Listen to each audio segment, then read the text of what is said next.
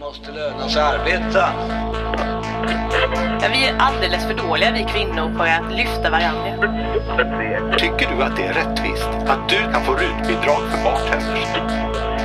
Just nu tror jag att det är vi som är den starkaste den, av den svenska modellen. Avundsjukan i det socialdemokratiska idealsamhället är ju större än sexualdriften. Nu kör vi! Välkomna till Arbetsvärldens podd fredag den 9 mars 2018. Arbetsvärlden är TCOs webbtidning. Vi vänder oss till alla som är intresserade av arbetsmarknadsfrågor. Eh, Den här podden kan man lyssna på som en vanlig podd eller så kan man följa oss på Facebook live varannan fredag 15.15. Hörni, vi som är här då, vi är Britta Lejon, ordförande i fackförbundet ST. För statligt anställda tjänstemän, Samuel Engblom, chefs, eh, samhällspolitisk chef på TCO, Tjänstemännens centralorganisation. Och jag, Mikael Fältbaum, eh, chefredaktör för Arbetsvärlden. Eh, idag ska vi prata om två ämnen. Sen ska vi ha satir. Sen ska vi ha lite lyssnarreaktioner som vi har fått in. Och sen ska vi ha, dra varsin spaning. Det är upplägget. Och de två ämnena då, då det är etableringsjobben som presenterades här i eh, måndags. Eh, varför eh, ska man ha den här nya formen av subventionerade anställningar? Eh, det ska vi snacka om. Och eh, sen lite follow-up på internationella kvinnodagen och jämställdhet i största allmänhet. Vad var de hetaste frågorna i år och vad är de viktigaste frågorna egentligen? Hörni, vi börjar direkt tänker jag. Eh, Unionen, LO, Teknikföretagen, Almega och regeringen höll presskonferens här i veckan om den här nya anställningsformen etableringsjobb. Eh, den anställde ska få en eh, kollektivavtalsmässig eh, lägstalön och det är mm, staten ska bidra till det här med upp till 10 000 och arbetsgivarna ska betala ungefär 8 000 vad, den, den här kommer ju in liksom i en djungel av olika eh, ja, introduktionsjobb, instegsjobb. Det finns försl- det är då förslag från regeringen respektive alliansen och det finns ju redan idag instegsjobb och nystartsjobb. Vad är så speciellt med den här nya formen? Vad ska den tillföra? Ja, men den, det finns ju en del saker som, som är radikalt annorlunda med den här. Men jag, du började med frågan varför behövs det här då? Och då kan man ju enkelt konstatera att ja, vi har eh, framförallt en situation med väldigt många nyanlända som behöver komma i jobb och som behöver känna att de är en del av det svenska samhället, lära sig eh, svenska och försörja sig själva och bidra till, till Sverige. Och det är ju bara konstaterat hittills, de, som har kom, de flyktingar som har kommit under 2000-talet har haft, det har tagit alldeles för lång tid innan de har kommit i jobb, alltså i snitt tidigare, 8-9 år liksom. Nu är det visserligen då så att det går fortare nu, radikalt mycket snabbare. Men eh, det är ändå så att det här är ju en stor utmaning. Vi, vi kan inte, så lång tid får det inte ta. Eh, så att då har ju parterna tagit det här ansvaret och försökt hitta nya sätt att underlätta. Och jag vill ju säga att jag som har många medlemmar som jobbar inom Arbetsförmedlingen, vi vet ju att det redan idag finns jättemånga möjligheter för arbetsgivare att till en väldigt hög subventionsgrad eh, prova på att anställa folk eh, som har kanske står lite längre från den vanliga reguljära arbetsmarknaden. Det är ju liksom, vi har ju jättemånga olika stöd som är, man kan nästan liksom få nästan upp till 100% betalt av staten redan idag. Eh, du nämnde några av de här. Eh, väldigt stor del av de här insatserna som finns redan idag som rör sig om en 100 000 personer ungefär. Eh, väldigt många av de är, resurserna och insatserna riktar sig till människor som har funktionshinder eller som har väldigt lång, lång bakgrund av arbetslöshet. Så att det pågår ju alltid, redan idag, en, en stor insats från samhället för att hjälpa folk att komma i jobb. Eh, Men det är bara att konstatera att här finns det några aspekter i det här som, som är en, eh, kan vara en poäng, en fördel kanske. Sen eh, ser jag också några Sen ser jag också några farotecken med det här. Ja, poängen här är att det är ett partsinitiativ. Visserligen bidrar staten också här, men det är en lägre insats än de andra stöden som finns. Det som är bra är att parterna är med, att arbetsgivarna och facken gemensamt försöker se till att bidra till att hitta lösningar. Eh, det borgar för någon form av, ja, eh, beredvillighet från både arbetsgivares sida att öppna dörrarna in till jobben och också från fackens sida att hjälpa till. Det tror jag är bra. Eh, också mot bakgrund av att vi har hört att andra lösningar som allianspartier har framfört på den utmaning vi ser nu är att sänka lönerna radikalt för, för nyanlända. Och det tror ju vi från den fackliga sidan är inte den bästa lösningen. Vi vill inte öppna upp för en permanent låglöneklass. Mm, Samuel? Ja, eh, som Britta säger så finns det ju redan idag ganska, ganska stor flora av subventionerade anställningar. Även om man då görs, faktiskt har gjort, gör nu försök att rensa i dem Absolut. som man behöver göra då och då. Eh, det här är ju då en tanke att det ska vara en kombination av subventionerat arbete och studier. Eh, och det är ju inte heller unikt. Dels kan man säga att det finns en del sådana eh, saker redan. Vi tar yrkesintroduktionsanställningarna och en sån konstruktion delvis. Eh, sen eh, är det så att det är också den lösningen som alla politiska partier i stort sett har framfört någon variant av kombinera studier och arbete. Jag har, tror jag sagt i något tidigare sammanhang att deras eh, de politiska partiernas lösning för den gruppen av de nyanlända som står lite längre från arbetsmarknaden är ganska lika. Sen har de liksom tagit väldigt fasta på sina olikheter eh, och där en del av de olikheterna faktiskt har då varit ganska betydande, till exempel då synen på vem som ska sköta lönebildningen, om det är staten eller parterna. Eh, men i övrigt är de ganska lika, så det är egentligen inget unikt. Men här väljer man en an, ett annat sätt att förmedla den här subventionen, det här stödet från staten. För det normala har ju varit att arbetsgivaren betalar så att säga, full lön till personen, men staten går in och subventionerar med att, genom att betala arbetsgivaren. Då. Så att i lönekuvertet, den beskattade inkomsten, den, är, den ska motsvara då kollektivavtalen, men eh, eh, arbetsgivaren får en subvention. Här kör man så att arbetsgivaren betalar en låg lön och sen så får, som man då säger från arbetsgivarhåll i de här förhandlingarna, att den ska då, den motsvarar den bedömning man har gjort av produktiviteten i målgruppen. Och det är ju väldigt schablonartat kan man väl säga. För det är klart att det varierar väldigt mycket. Och sen så, men den, men den lönen går då inte att leva på och därför så toppar då det offentliga upp med en subvention som då är riktad till individen. Och det är en helt annan konstruktion än vad vi har sett tidigare. Tanken med den konstruktionen i det här fallet det är ju att det ska bli enklare för arbetsgivarna. Så får vi se om hur, hur det fungerar och det finns både för och nackdelar med det. Sen tycker jag att en intressant sak är ju att det här har blivit en diskussion om att det här riktar sig till nyanlända. Men som Arbetsvärlden visade i en artikel här i veckan så är ju den här målgruppen för det här är ju bredare. Det är långtidsarbetslösa och nyanlända. Och tittar man då på antalet så är det så att de långtidsarbetslösa faktiskt är fler.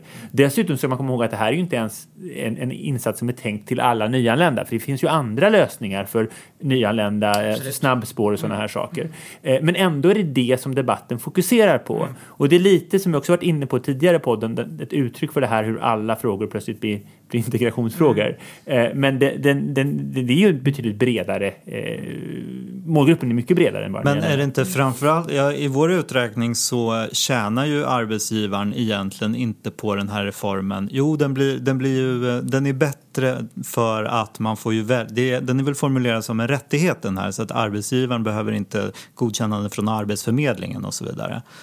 Eller hur? Ja, det finns ju andra stöd som är också Mm. det finns det andra som i praktiken är men du- inte ja. andra stöd som är billigare. Nej, för nystartsjobben blir lite dyrare för arbetsgivaren. Däremot instegsjobben som finns idag blir billigare för arbetsgivaren än den här nya Ja, lösningen. ja, det finns billigare och de är ju till för nyanlända. Så att egentligen är det nu här, verkar det nu mest riktad mot långtidsarbetslösa. Ja, det finns Återstår väl att det se. Men jag tänker, man, man funderar på det finns några, ja, precis, det finns några farhågor som jag har. Ja. Ser du också några farhågor? Ja, Jag tänkte, jag tänkte gå igenom eh, vad jag tror, alltså vad är det som avgör hur framgångsrikt det här blir, hur Ja. många det blir. Just det, för Och det, då- blir, det Ja, det som det alltid några reformer som tar över sen. Ja, Alltså, det har- finns tusen men folk, det som folk använder är nystartsjobben. Och det är där jag- har också en farhåga ja. faktiskt. Men yrkesintroduktionsanställningar till exempel, de kom. Det var ju väldigt det var, en, det var ett, ett, där var också parterna inblandade. Det sades att det skulle bli väldigt många. Det blev inte så många. Och det hade då att göra med dels att de, de eh, det var flera faktorer. Och en är ju eh, som också kommer att spela in här, matchningen. Hur väl kommer då Arbetsförmedlingen, och i det här fallet är det tänkt att man ska använda eh, andra, eh, andra aktörer också, att lyckas hitta de här personerna eh, som ska gå de här. Så det är en sak. Sen handlar det om utbildningsutbudet. För att här är det så att tanken är ju att det handlar om SFI, det handlar om reguljära studier. Då måste det finnas sådana som är, är anpassade så att man kan kombinera det med den här typen av anställningar. Eh, och vi har sett i tidigare stödformer, alltså eh, instegsjobben, de var ju tanken att man skulle kombinera. Nu blev inte det så, det fungerade inte så bra därför att det var svårt att hitta SFI som passade ihop med att man arbetar på ett vettigt sätt. Va? Så det måste man, det ju, där, har, där har ju då det offentliga en väldigt stor uppgift att rigga mm. det. Och sen är det det här givetvis, eh, vilka är alternativen? För arbetsgivarna, finns det billigare insatser? För arbetsförmedlarna, alltså, för det är lite så att finns det andra insatser som är mer lätta att administrera för arbetsförmedlarna så kan det göra att man från Arbetsförmedlingen hellre väljer dem. Det är också en erfarenhet från yrkesintroduktionsanställningarna. Och sen det sista, arbetsgivarens behov av att anställa. Mm. Och då är det här, det här ska träda i kraft 2019. Exakt, det är långt då, till dess. Ja, och, och, då lär ju konjunkturen ha börjat dippa neråt. Mm. Så då är ju frågan, mm. liksom, kommer det här att kunna ha så stor betydelse? För att jag menar det här, ja, mm. risken är också större då att det kan ja, eventuellt leda till undanträngningseffekter också, det säger jag.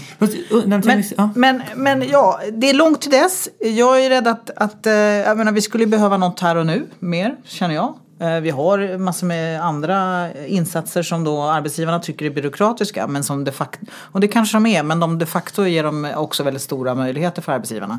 Så att eh, jag hoppas att man inte liksom går och väntar på det här utan att man använder sig av de möjligheter som finns nu. Så, för att vi mm. man kan, kan man inte konstatera att Arbetsförmedlingen är ganska sidsteppad i det här I det här ja, här skapar man, man en partsgemensam ju... nämnd som in, och det är inte Arbetsförmedlingen som ska Fast Arbetsförmedlingen får ju ett uppdrag. Här. Absolut, men det är ändå så att eh, man start, mm. startar en helt ny liksom, eh, mm. body. Är det en trend? Varför gör man så? Eller handlar det bara om att man vill ha kontroll så att det inte missbrukas?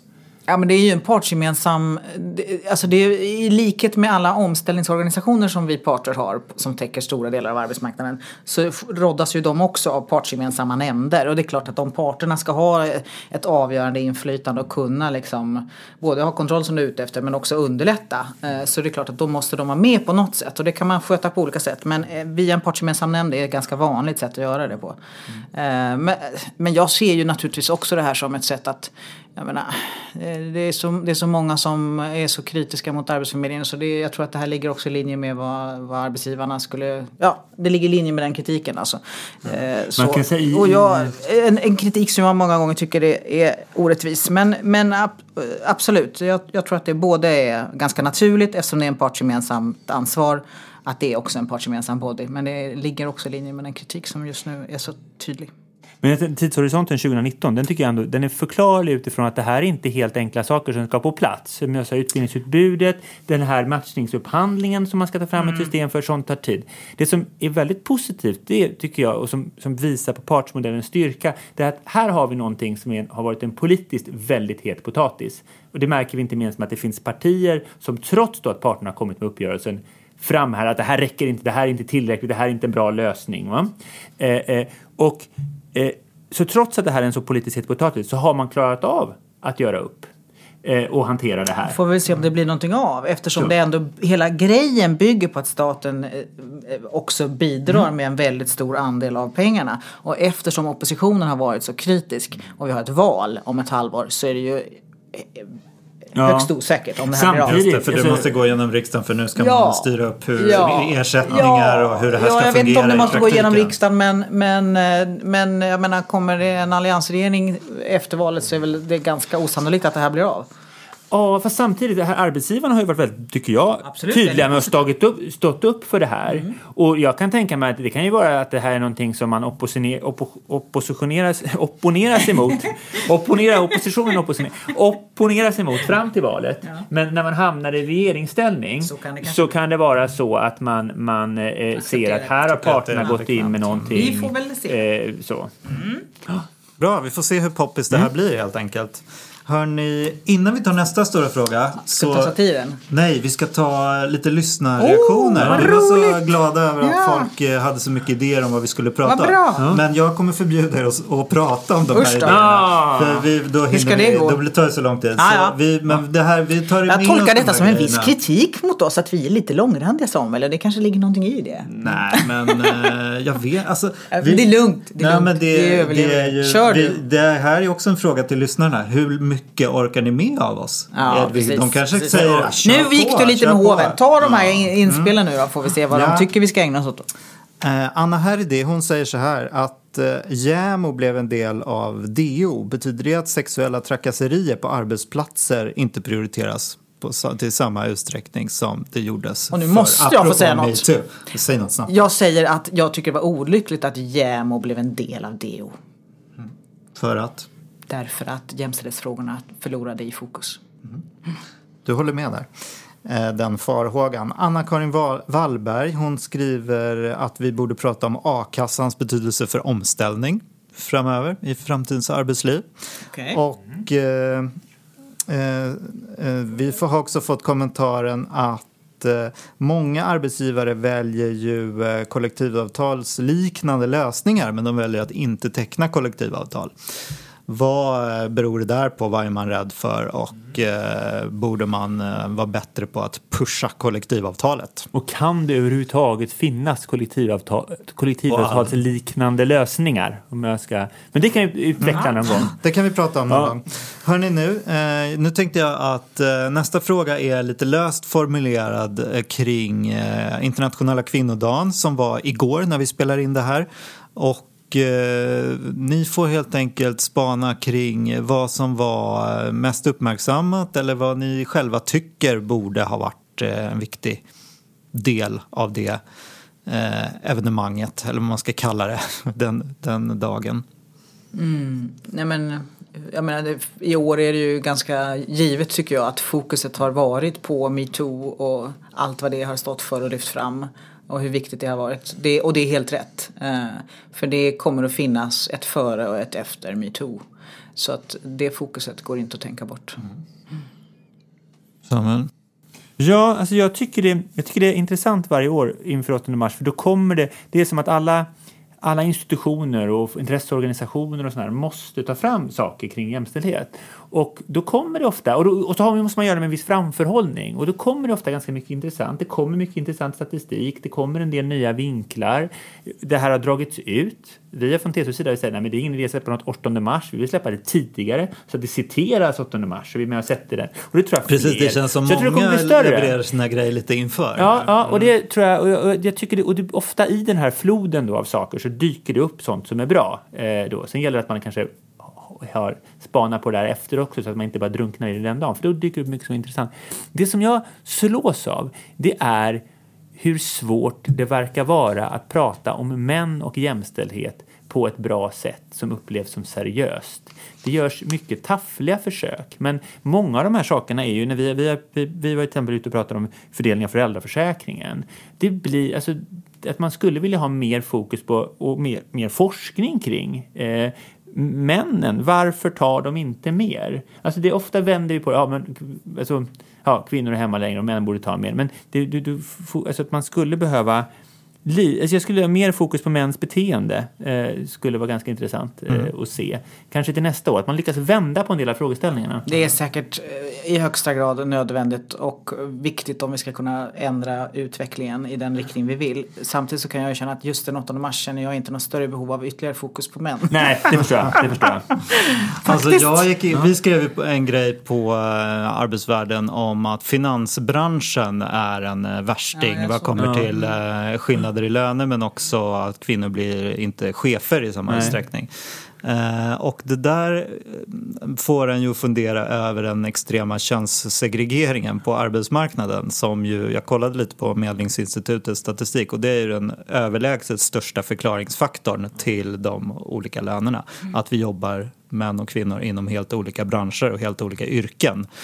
Eh, och det som, det som är deppigt med den där statistiken från finansbranschen det är ju att när lönerna, alltså när mansdominansen går upp och lönerna går upp, då missgynnas kvinnor mer. Så att de kvinnor som man, om man, om man, eh, det finns ju en retorik som går ut på att kvinnor borde söka sig till välbetalda återigen, jobb. det är fel på kvinnornas val. Ja, precis. precis. Eh, och det man kan konstatera då är att det som möter de kvinnorna som gör de valen, det är den största diskrimineringen på arbetsmarknaden. Så det är tuffast att vara där. Ja men så är det ju naturligtvis. Så det vet alla kvinnor som har befunnit sig i, i som har varit tidiga med att försöka bryta glastak och sådär. Att befinna sig i mansdominerade miljöer. Att det är inte enkelt. Nej, och det handlar ju om ganska mycket värderingar på de Attityder, arbetsplatserna. ja, Attityder, att man, eh, man ska jobba 80 timmars veckor och eh, inte ta hand om barnen och så vidare. Så det enda sättet att förändra det där Och det är klart att det drabbar männen också. Det drabbar alla. Så är det ju. Men, eh, mm. Nej, men det, som, det som också slås av när det gäller för det, alltså det här med vår väldigt könssegregerade arbetsmarknad det är att det är väldigt få yrken där vi har jämn könsfördelning. Det är väldigt, när man, när man ser de här listorna så, för man kan tänka sig, ja men då är några yrken extrema men de flesta, det är ju tvärtom. Det är ju alltså, fördelningen är att de flesta yrken i Sverige, den stora majoriteten av yrken har en väldigt sned könsfördelning. Och det är få yrken som har en jämn könsfördelning. Och det är 20, 2018. Och det kan man vara ganska förvånad över hur, hur det sitter i. Annars så tycker jag också att, jag menar, jag, åt, jag har brutit axeln så jag satt hemma en stund igår eh, och eh, försökte göra mig fri från morfintabletterna som jag har knaprat på de senaste dagarna.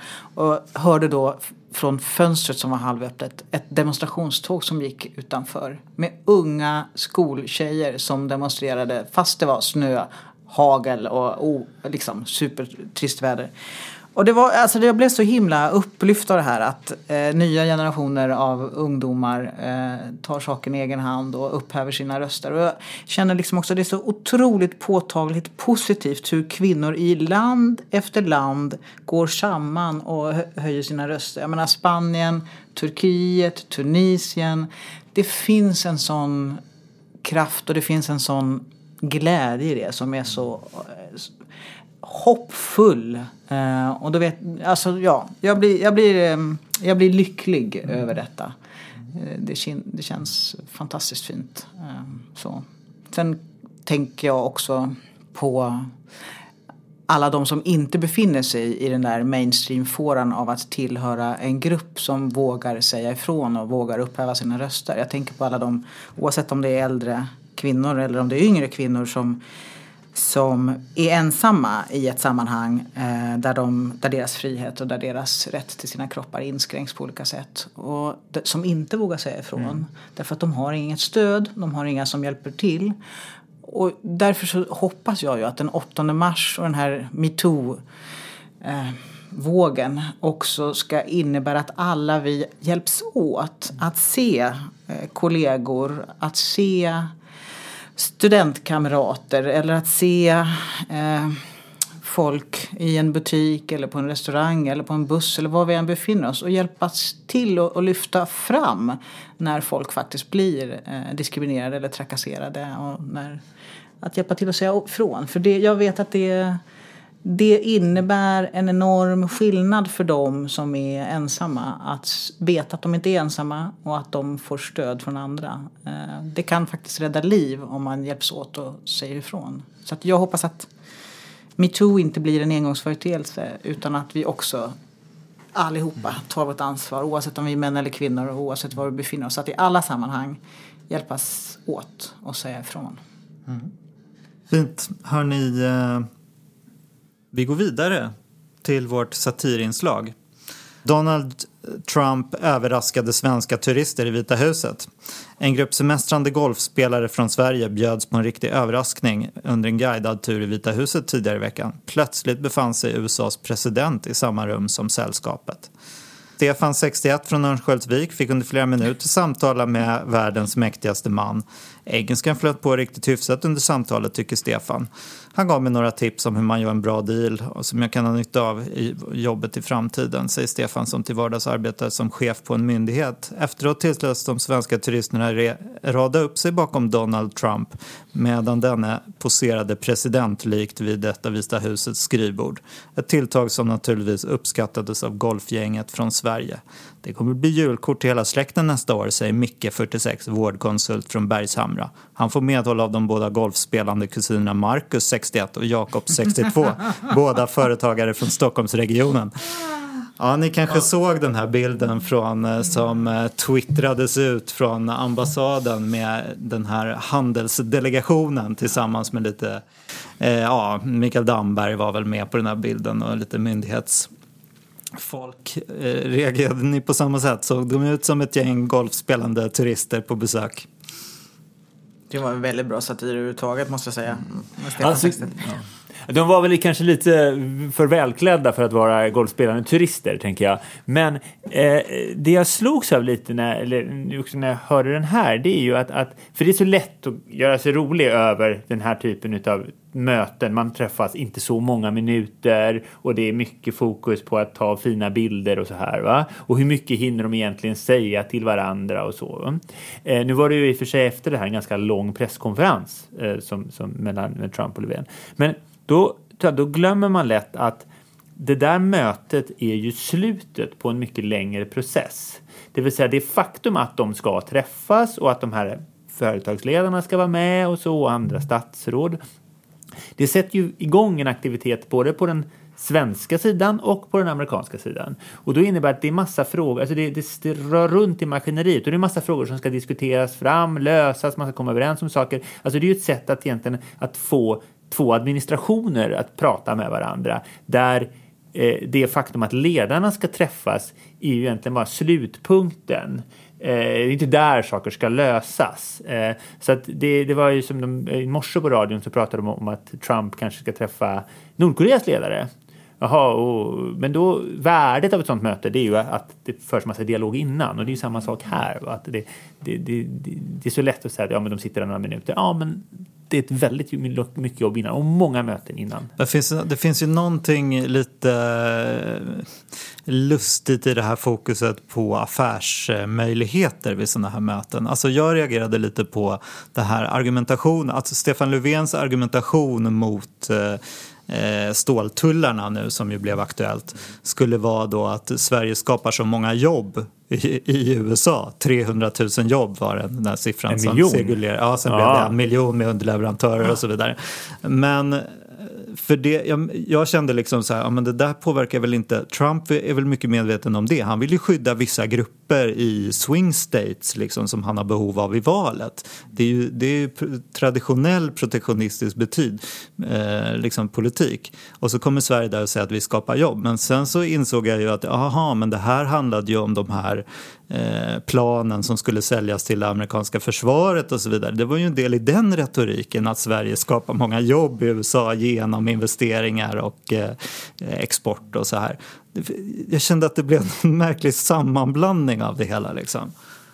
Alltså jag kommer i min spaning sen och delvis försvara det där. Och, och för att jag tycker att Kan inte det du börja med den då? Det visade några, det Ja, visade det på några, några eh, ehm, eh, på ganska intressanta skillnader. Men ska jag köra min Jag spaning? kör spaningen. Eh, Min spaning den handlar om handelskrig, med betoningen på krig. För det är ju faktiskt det som, som man pratar om nu, att det är handelskrig. Och jag tror Trump själv pratar om att det är handelskrig. Som, som, han, är- han, eh, Han tycker att ett handelskrig kan vara en bra grej. Ja, precis. Eh, och det här är ju en politisk metafor, Det är precis handelskrig, krig. Och då eh, finns det väl belagt att i eng, alltså engelskspråkiga länder är det mycket krigsmetaforer i den politiska retoriken. Eh, det finns en, War on drugs. Ja, och då är det, War on drugs är klassiskt, precis. exempel. Och, därför att, och då är klart att, hur använder man en metafor? Man använder en metafor för att förklara, för att göra någonting mer lättförklarligt. Men man använder det blir ju också någonting som leder tanken. Det vet man ju själv om man i den typen av roller som jag och Britta har, om vi vill påverka någon, att hitta en bra metafor. Det kan både göra det lättare att förklara, men också leda tanken åt, rätt håll, äh, åt ett visst håll. Va? Och då blir det, Anders Borg var känd för att han pratade om ekonomin som i vädertermer. ja, ja. Som Men- någonting eh, lite opåverkbart. Ja, precis. Och då, men då, krig, om man, och när man har utropat ett krig, då påverkar det ju vilka lösningar. För ett krig har ju en viss... Det, det handlar ju om att man... Eh, det finns, I ett krig finns det någon vinnare eh, och någon förlorare. Det finns motståndare och det finns allierade. Alltså, krig har ju en viss logik. Eh, och den här passar då ganska bra med, med Trumps världsbild, för den är mycket vinnare och förlorare. I Sverige så är vi kanske inte lika pigga på krigsretorik. eh, när vi inte översätter engelskspråkiga texter, men vi gillar sportmetaforer. Och där har vi samma problem. Att sportmetaforerna handlar ju väldigt ofta också om att någon vinner och någon förlorar. Va? Så det, kanske, det är lite mjukare, men det finns ändå där. Va? En handelsmatch. Så det? En handelsmatch. Handelsmatch, ja. Eh, men problemet då, och poängen här är att handel lämpar sig väldigt dåligt för, för, för både liksom krigs och sportmetaforer. Därför att handel handlar inte om vinnare och förlorare. Och när jag såg Löfven och Trump på den där presskonferensen så blev det så tydligt hur de representerar olika saker. De blir väldigt bra symboler för olika sätt att se på handel. Eh, och det handlade, då kan man säga att eh, Löfven lyfter fram att de har något gemensamt. De har gemen, han pratade om att de var outsiders bägge två. Både han och Trump var outsiders för de hade spenderat större delen av sitt liv utanför politiken. Ja, och det är ju sant. Det ligger då. Ja, det ligger helt något. Men då pekar många ut, ja men de har ju väldigt olika bakgrund de här två herrarna eh, då. Trump skojade väl lite om att de var samma person eller vad Ja, var ja, ja. we, we uh, first we we we Maybe almost everything. yeah, we no first we we we we um, we I mean we, we both come from outside politics uh, into politics. Ja, och sen kan man ju fundera på om man har ärvt en, ett stort Ja. företagskonglomerat, är man då en outsider? Nej, liksom? precis. Men- Men, de också, och så kan man komma, de kommer från olika typer av länder. Gör de ju ett litet land och ett väldigt stort land.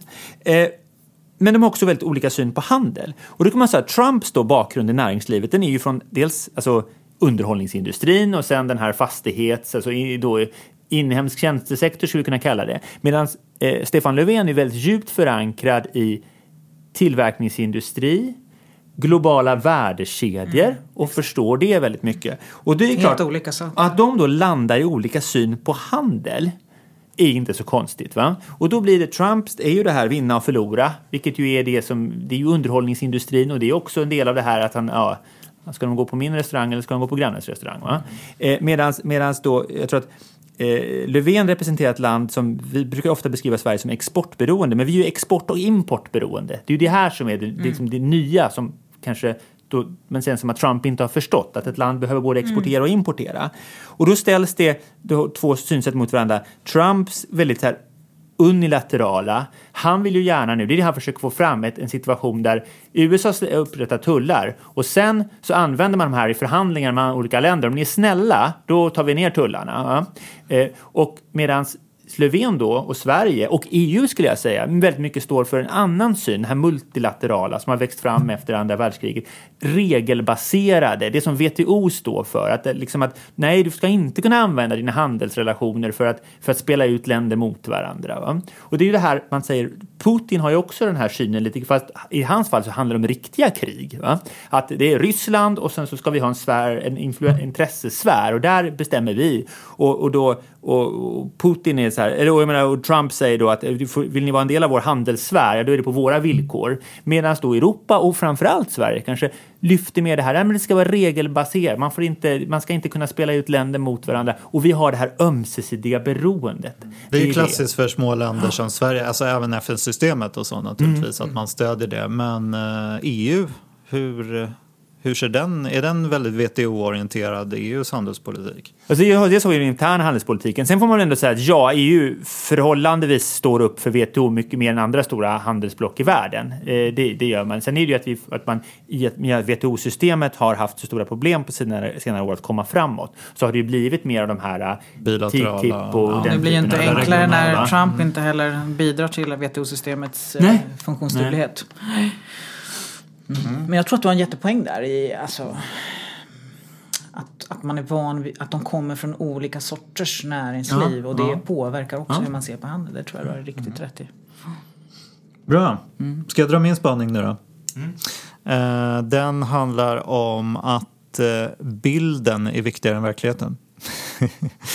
Nej, men jag... Eh, först har man ju läst alla de här nyheterna om eh, att italienska medier får en svärm av eh, klagomål så fort de skriver någonting om Sverige. För då så eh, kommer det tydligen via server i Litauen en massa eh, Eh, information om att Sverige är ett dåligt land där invandringen är misslyckad och så vidare. Och sen så kom det också en nyhet om den här e- e- MSB-studien som visade hur Ryssland försöker påverka debatten till att handla om just invandring för att liksom försvaga utrikespolitiken i olika länder. Man ska prata om interna problem och inte lyfta liksom, utrikesfrågor. Um, och som eh, grädde på moset startade ju den här hashtaggen Vi måste prata där man ska försöka då försvara demokratin mot den här typen av angrepp då från högerradikala grupper. Och så kom det då en LO-rapport som presenterades idag om högerpopulism. Och där blev jag lite, jag är ju en sån som tror att, eh, väldigt starkt på att liksom högerpopulismen växer på grund av att vissa grupper känner sig undanskuffade i ekonomin och inte ser några ekonomiska utsikter och sådär. Och då så refererar de i den här rapporten en metastudie som säger att ah, det där verkar inte stämma så himla bra. Folk verkar inte, ekonomiska villkor verkar inte vara det som leder till högerpopulism eh, i någon jätteutsträckning. Tvärtom verkar det då som den här tesen som att när vi hög invandring så blir folk eh, invandringsfientliga stämma i högre utsträckning. Men de gör också en liten habrovink på det där att det handlar inte så mycket om den invandrings Eh, ström som man ser komma till en själv, till den region där man bor. Det har inget samband, utan det är någon sorts mer på nationell nivå och också att uppfattningen kanske styr alltså den föreställda idén om hur mycket invandring det är i landet. Och de drar en eh, parallell till att det kanske är så med ekonomin också, att det kan finnas en sån eh, att det är mer viktigt hur man tror att eh, ekonomin ska utvecklas för den egna gruppen än hur den faktiskt utvecklas. Eh, ja, det där är en mm. liten mm. dragning av rapportförfattarna. Men it makes sense kan jag tycka, som också är besatt av den här eh, idén om att Eh, det finns en tysk studie som visar att finanskriser är det som höjer stödet otroligt mycket för högerpopulistiska rörelser. Och jag tror att det handlar om att, det här är ju belagt liksom sedan alla demokratiska val i demokratiska stater sedan 1850-talet ungefär. Eh, jag vet inte hur många som var demokratier då, men eh, därifrån i alla fall. Och det, då får man också den här bilden av att det förtroendet för politiken och förtroende för politikens möjligheter att göra någonting som är väldigt viktigt. Alltså om man kan bryta ner bilden av politiken och politikerna eh, och samhället som på väg åt fel håll och ja, men hela den här, den här ryska propagandan också som går ut på att vi kan inte lita på våra politiker. Då har man liksom en, eh, det lägger grunden för det här högerradikala projektet. Eh, ja, en liten sån. Bilden är, verkar vara nästan lika viktig som verkligheten för högerpopulismen. Spaning. Mm. Mm. Vad tror ni? Oh, jäkla svåra frågor. Men, men alltså, Tyskland, högerpopulism, eh, alltså... Eh, vi vet ju att efter, efter krisen eh, och de stora förändringarna av den tyska arbetsmarknaden så har ju, jag menar minijobsen är ju då en, en, en stor eh, del av den tyska arbetsmarknaden och det är många som måste ha mer än ett jobb för att kunna försörja sig precis som i USA. Och jag har förstått att det är tydligen en och en halv miljon tyskar som är beroende för sin försörjning att gå till de här över 900 matbankerna som finns för att liksom ha någonting att äta. Det är klart att om verkligheten är sån så det är klart att då tror jag att eh, jag som faktiskt tror att det materiella har betydelse, eh, in, in, inte bara men det har betydelse. Det är klart att det är en grogrund för eh, all form av eh, ja, det rädsla. tror ju jag ja, också ja, innerst inne. Ja, Därför blev jag väldigt irriterad över ja, de här nej, studierna. Nej, men det är väl jättebra med studier som, som gör en irriterad och som får en att fundera på ens egen världsbild. Jag, utan att ha några studier till, till grund så tror ju jag ändå att människors Alltså, har vi anledning att känna framtidstro? Både för oss själva, för våra barn och för samhället i stort. Det är det bästa motmedlet mot all form av extremism och det, bäst, det bästa grogrunden för samarbete och samverkan och ett bra samhälle. Men om vi inte har anledning att känna framtidstro Alltså om vi tycker att, alltså om ekonomin går åt fel håll eller om, vi, om folk är arbetslösa eller om det är andra stora bekymmer. Det är klart att då, då, då griper rädslan omkring sig och då blir det enkelt att hitta um, syndabockar. Uh, så. Mm. Jag tänker man, man, det kom, har ju kommit rätt mycket sådana här studier på senare år där man har försökt, man har tittat på Brexit och tittat på hur, hur röstar olika valdistrikt och sen så har man data för de valdistrikten eller de städerna och så försöker man hitta samband. Va? Och nu efter det italienska valet så är det mycket sånt som pågår, ibland lite på hobbynivå. Jag som följer, följer efterdyningar av italienska, laget, äh, italienska valet på Twitter äh, ser mycket sånt där, att någon har, då har någon stoppat in valresultatet i sin, i sin dator och så kört mot de variablerna de råkar ha där. Eh, och då, men då är, det ju, då är det ju det här hur det faktiskt ser ut. Men det du inte mäter där, det är ju just människors upplevelse av. Det vill säga att det kan vara så att brottsligheten går ner men eftersom det har blivit någonting som tv rapporterar om så upplevs det som att den går upp mm. och då upplever du större otrygghet. Då röstar du på ett visst sätt. Det är ju samma sak när du säger med arbetslöshet. Det kan det vara så att ja, den är inte självupplevd eller inte självupplevt att, det, att, att invandringen gått upp men man uppfattar att det är så en liten bit bort eller någon, liksom så. så att, och det där är ju givetvis väldigt svårt att mäta. Det är svårare att mäta vad människor röstar, alltså vad bevekelsegrunderna för hur man röstar Eh, om man, behöver, om man behöver hämta datan i människors huvuden än om man kan hämta den i, i offentliga register och SCBs undersökningar. Mm, mm. Eh, eh, och jag, jag, tycker de pekar på väldigt olika håll. Det känns som först kommer en studie som säger en sak och sen kommer en som säger ja, men, nästa. det där med bilden, ja. eller, alltså jag tror att det är... Sen är, det, sen, sen är det olika sådana här, man ska, det är svårt att jämföra tycker jag mellan länder också, sådana här rörelser. Mm. För att det är väldigt olika situationer. Om vi tar Italien, där har man haft alltså 20 år av stagnation. Eh, vi har alltså en generation unga, välutbildade människor som inte hittar jobb och som inte kan flytta hemifrån. Att de, och, och, och en politisk klass som är väldigt ifrågasatt. Det är givetvis en helt annan situation mot Tyskland, eller mot Frankrike eller mot Sverige. Så det är ju, har ju två, du har lite olika variabler mm. och, och, och det är så lätt just nu att försöka det pratade vi om förra gången, att det här man klumpar ihop massa olika fenomen som egentligen är väldigt olika varandra. Eh, eh, och så försöker man hitta förklarande variabler. Och då, då ska man nog vara lite försiktig med. Ja, nej, men jag är fortfarande, vill ju fortfarande, egentligen ska man ju gå in och kolla de där studierna för det är ju mycket så, hur mäter man de här ekonomiska framgångsfaktorerna för olika grupper egentligen. Alltså i Sverige har det varit mycket fokus på att reallönerna har ökat väldigt bra, alltså borde det inte finnas några problem. Men om man ser till liksom, outbildade mäns inkomster då har vi plötsligt väldigt stora problem för de har stått still sedan typ 80-talet. Så det, det finns ju mycket och mm. ja, Men visst nyanser. Absolut. Men jag tror att det, är, det här med bilden är viktigt och hur det är bara att tänka på vilken vikt Hitler la ner vid bilden av, av sin egen rörelse. Jag menar de här demonregissörerna, eh, OS-spelen, Leni Riefenstahl. Eller Rwanda, hur radion användes mm. som ett otroligt effektivt medel för att sätta bilden av, eh, av liksom hot i landet. Alltså att, att man liksom utdefinierade halva befolkningen som något som inte var mänskligt. Det är alltid en bra grogrund för allsköns extremism och otrevligheter och krig. Mm. Så att det är klart att det har betydelse, både bilder och verklighetsuppfattningar oavsett om de är sanna eller inte. Mm. Ja, Britta. Ja, just det. Och om man då... Eh, jag, ni kommer ihåg att jag sa för ett tag sedan att jag höll andan i väntan på eh, vad medlemmarna i SPD skulle rösta. Om ja, de skulle säga ja eller nej till, eh, till regeringskoalitionen.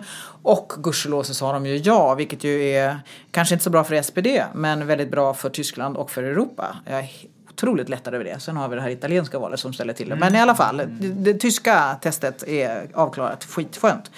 Men ehm, Eh, det är ju så att det finns alltid nya orostecken och förutom det handelskrig som nu mm. Eh, inleds som Samuel har ägnat sin spaning åt så kan man ju också bli lite deppig om man tänker på att jaha, eh, den andra stora powern, världsmakten i vardande som håller på att ta över eh, herraväldet Kina har ju nu, där har, håller de ju, den här helgen kommer de ju liksom att lämna sin konstitution och se till att presidenten kan ha oinskränkt, vara president på oinskränkt tid. Mm. Man kan ju bli mörkrädd för mindre. Eh, så att, men om vi ska lämna de där liksom, deppiga tonerna och titta på vad har vi då framför oss här hem, på hemmaplan så ser vi att vi har ju Melodifestivalens final. Och jag som eh, vet att jag kommer att behöva titta på den för jag har väldigt nördiga mellovänner som jag ska ägna lördagskvällen tillsammans med. Eh, och kan man ju tycka vad man vill om årets melodifestival och jag kan väl säga att det kanske inte är den mest högkvalitativa som man har varit med om att titta på utan det skulle nog behövas lite back to basic där kanske. Men alla som gillar Mello och som snart kommer ha en stor och gruvlig abstinens efter helgens övningar och som inte längre har någon Mellofinal att samlas kring på lördagarna kan ju istället då skulle jag vilja säga ägna sig åt annan kultur som det finns gott om i detta land. Och med eh, koppling tillbaka till 8 mars och kvinnor så skulle jag vilja slå ett slag för kultur av kvinnliga eh, eh kulturutövare. Gamla eller nya. Bor man i Stockholm och har glädjen att befinna sig på avstånd så att man kan ta sig till Valdemarsudde så skulle jag varmt vilja rekommendera den utställning av Sigrid Hjertén som just nu är där. En fantastisk målare som sprängde gränser, banade nya vägar och målade på ett sätt som folk tidigare inte hade målat. Och hon fick ju enormt mycket kritik för det i början på förra sekelskiftet. Det var för mycket färger, tyckte folk.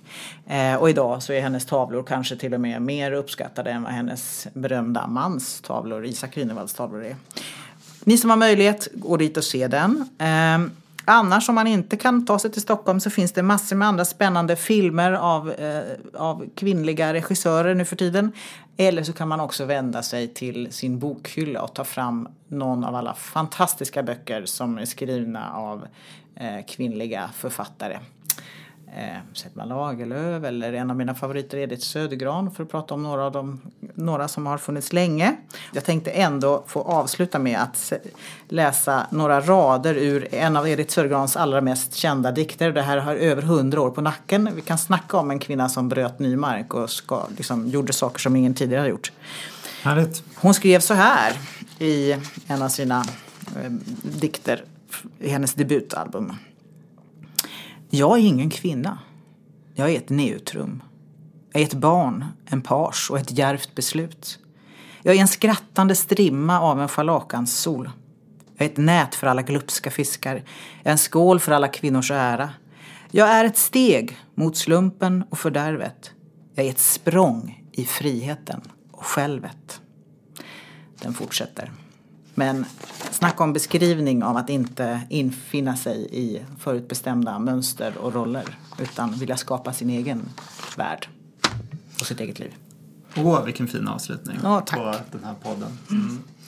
Jag gillade också Sigrid Hjertén-utställningen. Jag måste ju bara klämma in att jag faktiskt har sett ah. den också. Mm. Det var jättefint med just att det var... Eh, kronologiskt låter ju tråkigt men det var verkligen kul uppdelat i uh, årtionden där, i olika rum.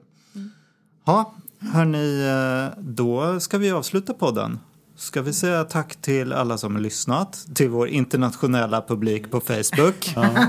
och till, eh, jag glömde nämna att det var Lars, Lars Berge som skriver vår satir också. Det kan jag göra. Ja, och så kan vi tacka eh, Anders Ljung som klipper podden. Mm. Och så kan vi säga att fortsätt att tycka till eh, vad vi ska prata om.